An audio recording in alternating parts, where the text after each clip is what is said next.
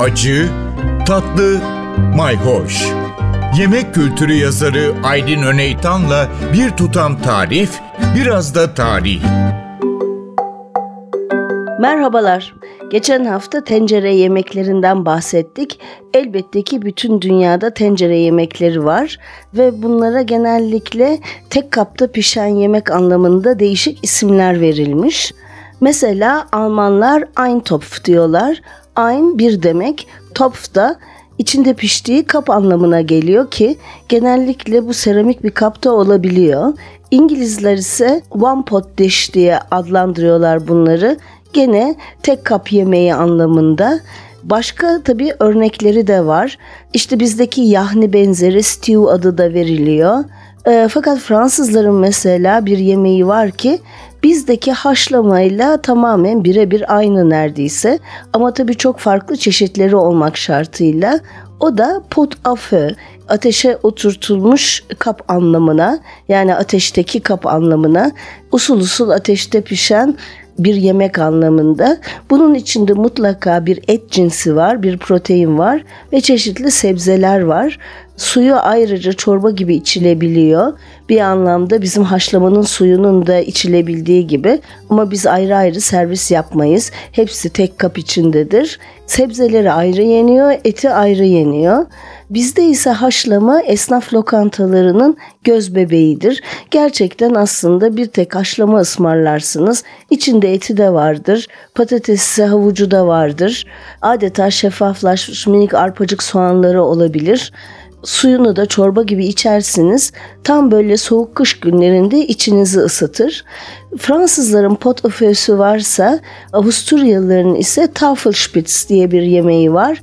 O da aslında aynı haşlama ama bu hem pot au feu örneğinde hem de Tafelspitz örneğinde haşlamanın her bir öğesini ayrı ayrı servis yapma, suyuna ayrı içme gibi özellikler var. Pot au feu Fransızlar için o kadar önemli ki ünlü Fransız asıllı İngiliz şef Raymond Blanc bu yemeği Fransız ailesinin temel yemeği olarak tanımlamış.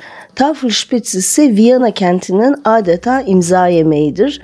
Tabii İtalyanlar da geri kalmıyor. Özellikle Torino'da bollito misto vardır. Bollito kaynamış anlamında, misto ise karışık demek. Evet her ülkenin uygulaması farklı. Aslında hepsi bizim haşlamayla neredeyse aynı.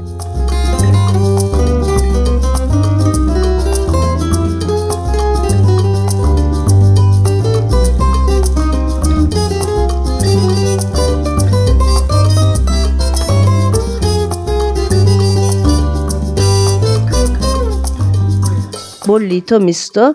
Evet karışık haşlama anlamına gelen bu yemek özellikle Kuzey İtalya'da Piemonte bölgesinde Emilia Romagna ve Lombardiya bölgelerinde çok yaygın. Neredeyse her şehrin, her bölgenin kendine ait karışık haşlaması var. Yanında da muhakkak kendi hardalları oluyor, bayır turbu oluyor.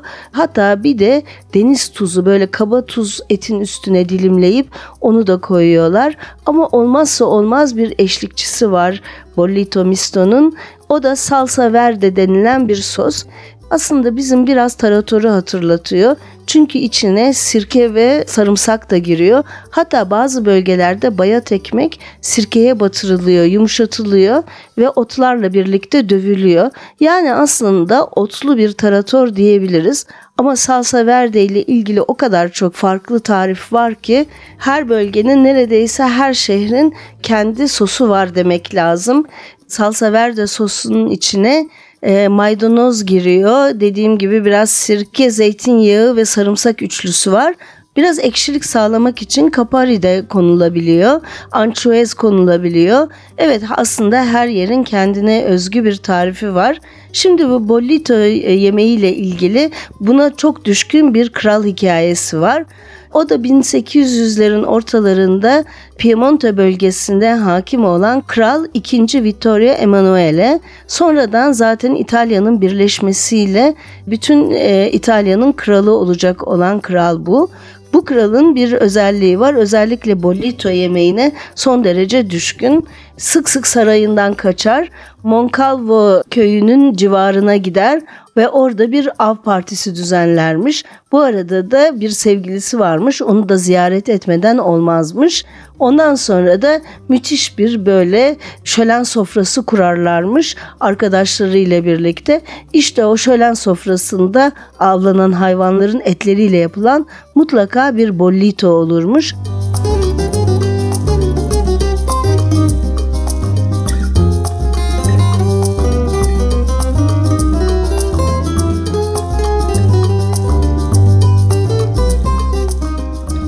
Birleşik İtalya'nın ilk kralı 2. Vittorio Emanuele'nin en sevdiği yemek dedik.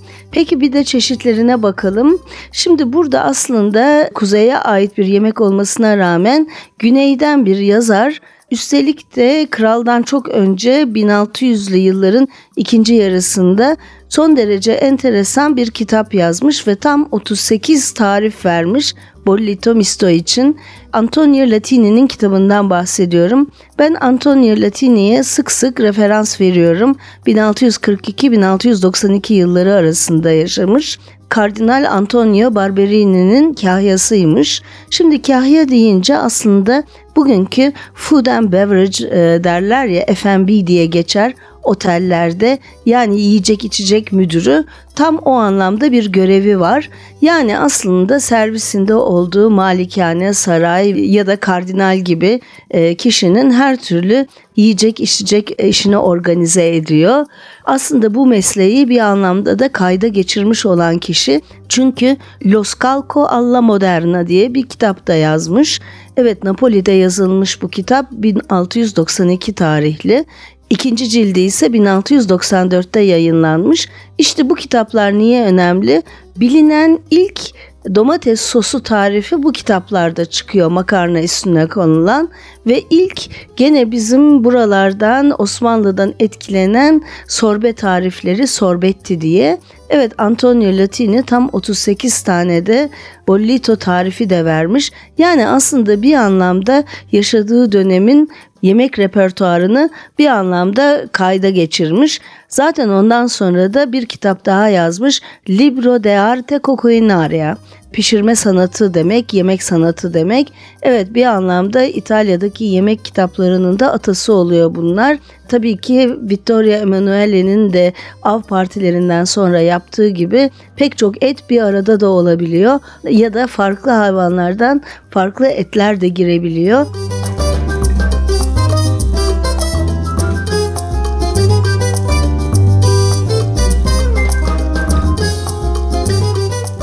Burada salsa kelimesine de bakalım. Salsa kelimesi bize salça olarak geçmiş. Aslında salçayı tamamen İtalyancadan almışız. Hatta Cumhuriyet'in ilk yıllarındaki e, yemek kitaplarında salça kelimesi bildiğimiz domates salçasından çok sos anlamında kullanılmış. Dolayısıyla da salsa verde yeşil sos demek çünkü verde de yeşil.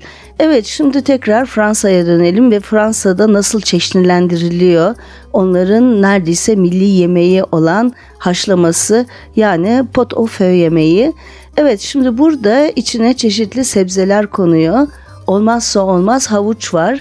Genellikle pırasa veya kereviz sapı var. Hatta kök kereviz kullanıldığı da oluyor. Bazı şefler lahana koymayı da tercih ediyorlar. Elbette ki soğan var ama soğanın üstüne genellikle şöyle boydan e, bir iki dizi gibi e, karanfil saplanıyor. Böylece o karanfilin tadı da etin suyuna geçiyor.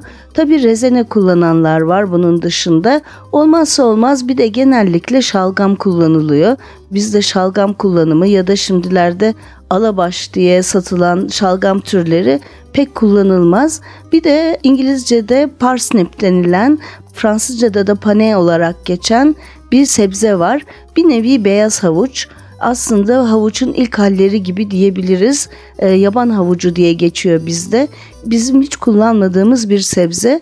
Elbette patates de kullanılıyor ama şeflerin çoğu patatesi ayrı haşlamayı ve yanında dilimleyerek servis yapmayı tercih ediyorlar. Bunun nedeni de et suyunun o billur görüntüsünü patatesin içindeki nişastanın bozması, bulanık hale getirmesi. Eti bunlarla birlikte haşlıyorlar ama tabii bir de olmazsa olmaz sırrı var bu potofö yemeğinin. O da bouquet garni. Bouquet bildiğimiz buket yani. Ufacık bir buket halinde genellikle maydanoz, kekik ve defne yaprağı bağlanıyor ve haşlama suyuna atılıyor. Böylece et suyu inanılmaz lezzetli oluyor. Bu minik buketin tadı ete de geçiyor. Dolayısıyla olağanüstü lezzetli oluyor.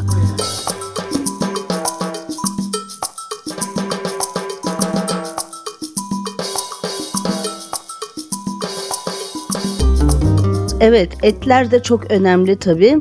Şimdi burada haşlamalarda e, genellikle etin iyi tarafı kullanılmıyor.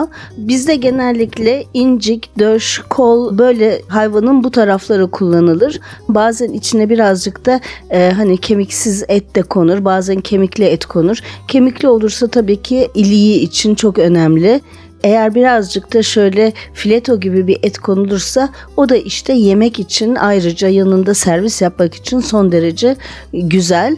Şimdi Fransızların et durumuna bakarsak çünkü onlarda neredeyse milli yemek gibi bu pot au feu yemeği her türlü şef farklı yaklaşımda bulunmuş. Fakat son derece ilginç bir nokta var. O da bazen etle tavuğu bir arada kullanıyorlar. Biz bunu yapmıyoruz. Mesela aşçıların aşçısı olan adına e, bir akademi olan Paul Bocuse süt dana ve tavuğu birlikte kullanıyor. Bu son derece ilginç. E, Fransız mutfağını İngiltere'ye tanıtan bir anlamda Anglo-Sakson dünyada ün kazanmasını sağlayan Elizabeth David var mesela yazar. O da gene dana, süt dana ve tavuğun iç organlarını e, yani ciğerini falan kullanmış son derece ilginç. Çünkü boyun kanat ve tavuğun içini koymak e, dananın yanına var. Mesela gene Fransız mutfağını kitaplaştıran Auguste Escoffier de böyle yapmış. Şimdi bakıyoruz Larousse ansiklopedisinde bunu nasıl anlatmışlar.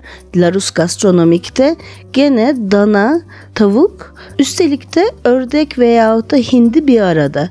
Şimdi bu etleri bir arada kullanmak son derece ilginç. Ama gerçekten de haşlama yaparken eğer bir de bütün tavuk aldıysanız onun boynunu, kanatlarını veyahut da artan taraflarını pekala et suyuna koyabilirsiniz et suyunu zengin kılacaktır, farklı bir tat verecektir. Şimdi Fransızlarda baktığımız zaman zaten gene etin farklı tarafları kullanılıyor. Örneğin dana dil de kullanılabiliyor. O dana dil çıkarılıp sonra bu karışımın içinden çünkü baharatlar da var, otlar da var, sebzeler de var. Onun lezzetleriyle zenginleşmiş oluyor. Dili ayrıca soğuk söğüş olarak servis yapmak mümkün ama et suyuna hem onun tadı da geçecek hem onun dokusu da geçecek. Zaten en önemli olan böyle jelatinimsi bir doku vermek için o tür etleri bir arada kullanmak, biraz yağlı, biraz yağsız et kullanmak, biraz kemikli et kullanmak son derece şifalı, bir o kadar da lezzetli bir et suyu elde etmek. Tabii ki et de normal e, sade suya trit gibi sade haşlama olmuyor. Hem sebzelerin hem de bu demet halinde konulan buke garnenin otların tadını alıyor. Tabii o otlar da değişiyor. Mesela biberiye giriyor. Bazen bizde de Ankara, Konya ve Gaziantep mutfağında kullanılan tarhun da giriyor. Bambaşka bir koku katıyor. Tabii ki unutmayalım kerevizin de yaprakları hatta havucun yaprakları bile kullanılıyor. Havucun yaprakları müthiş bir lezzet vericidir. Bunu da unutmayalım. Atıksız mutfak diyoruz. Sebzelerin her tarafı yaprakları da kullanılıyor. Evet, bir de haşlamayı böyle deneyin. Karışık etlerle, karışık otlarla, sebzelerle, soğana da karanfil batırmayı unutmayın. Takipte kalın, hoşça kalın. Bir tutam tarih, biraz da tarif. Aydın Öneytan'la Acı Tatlı Mayhoş Arşivi ntvradio.com.tr adresinde Spotify ve podcast platformlarında.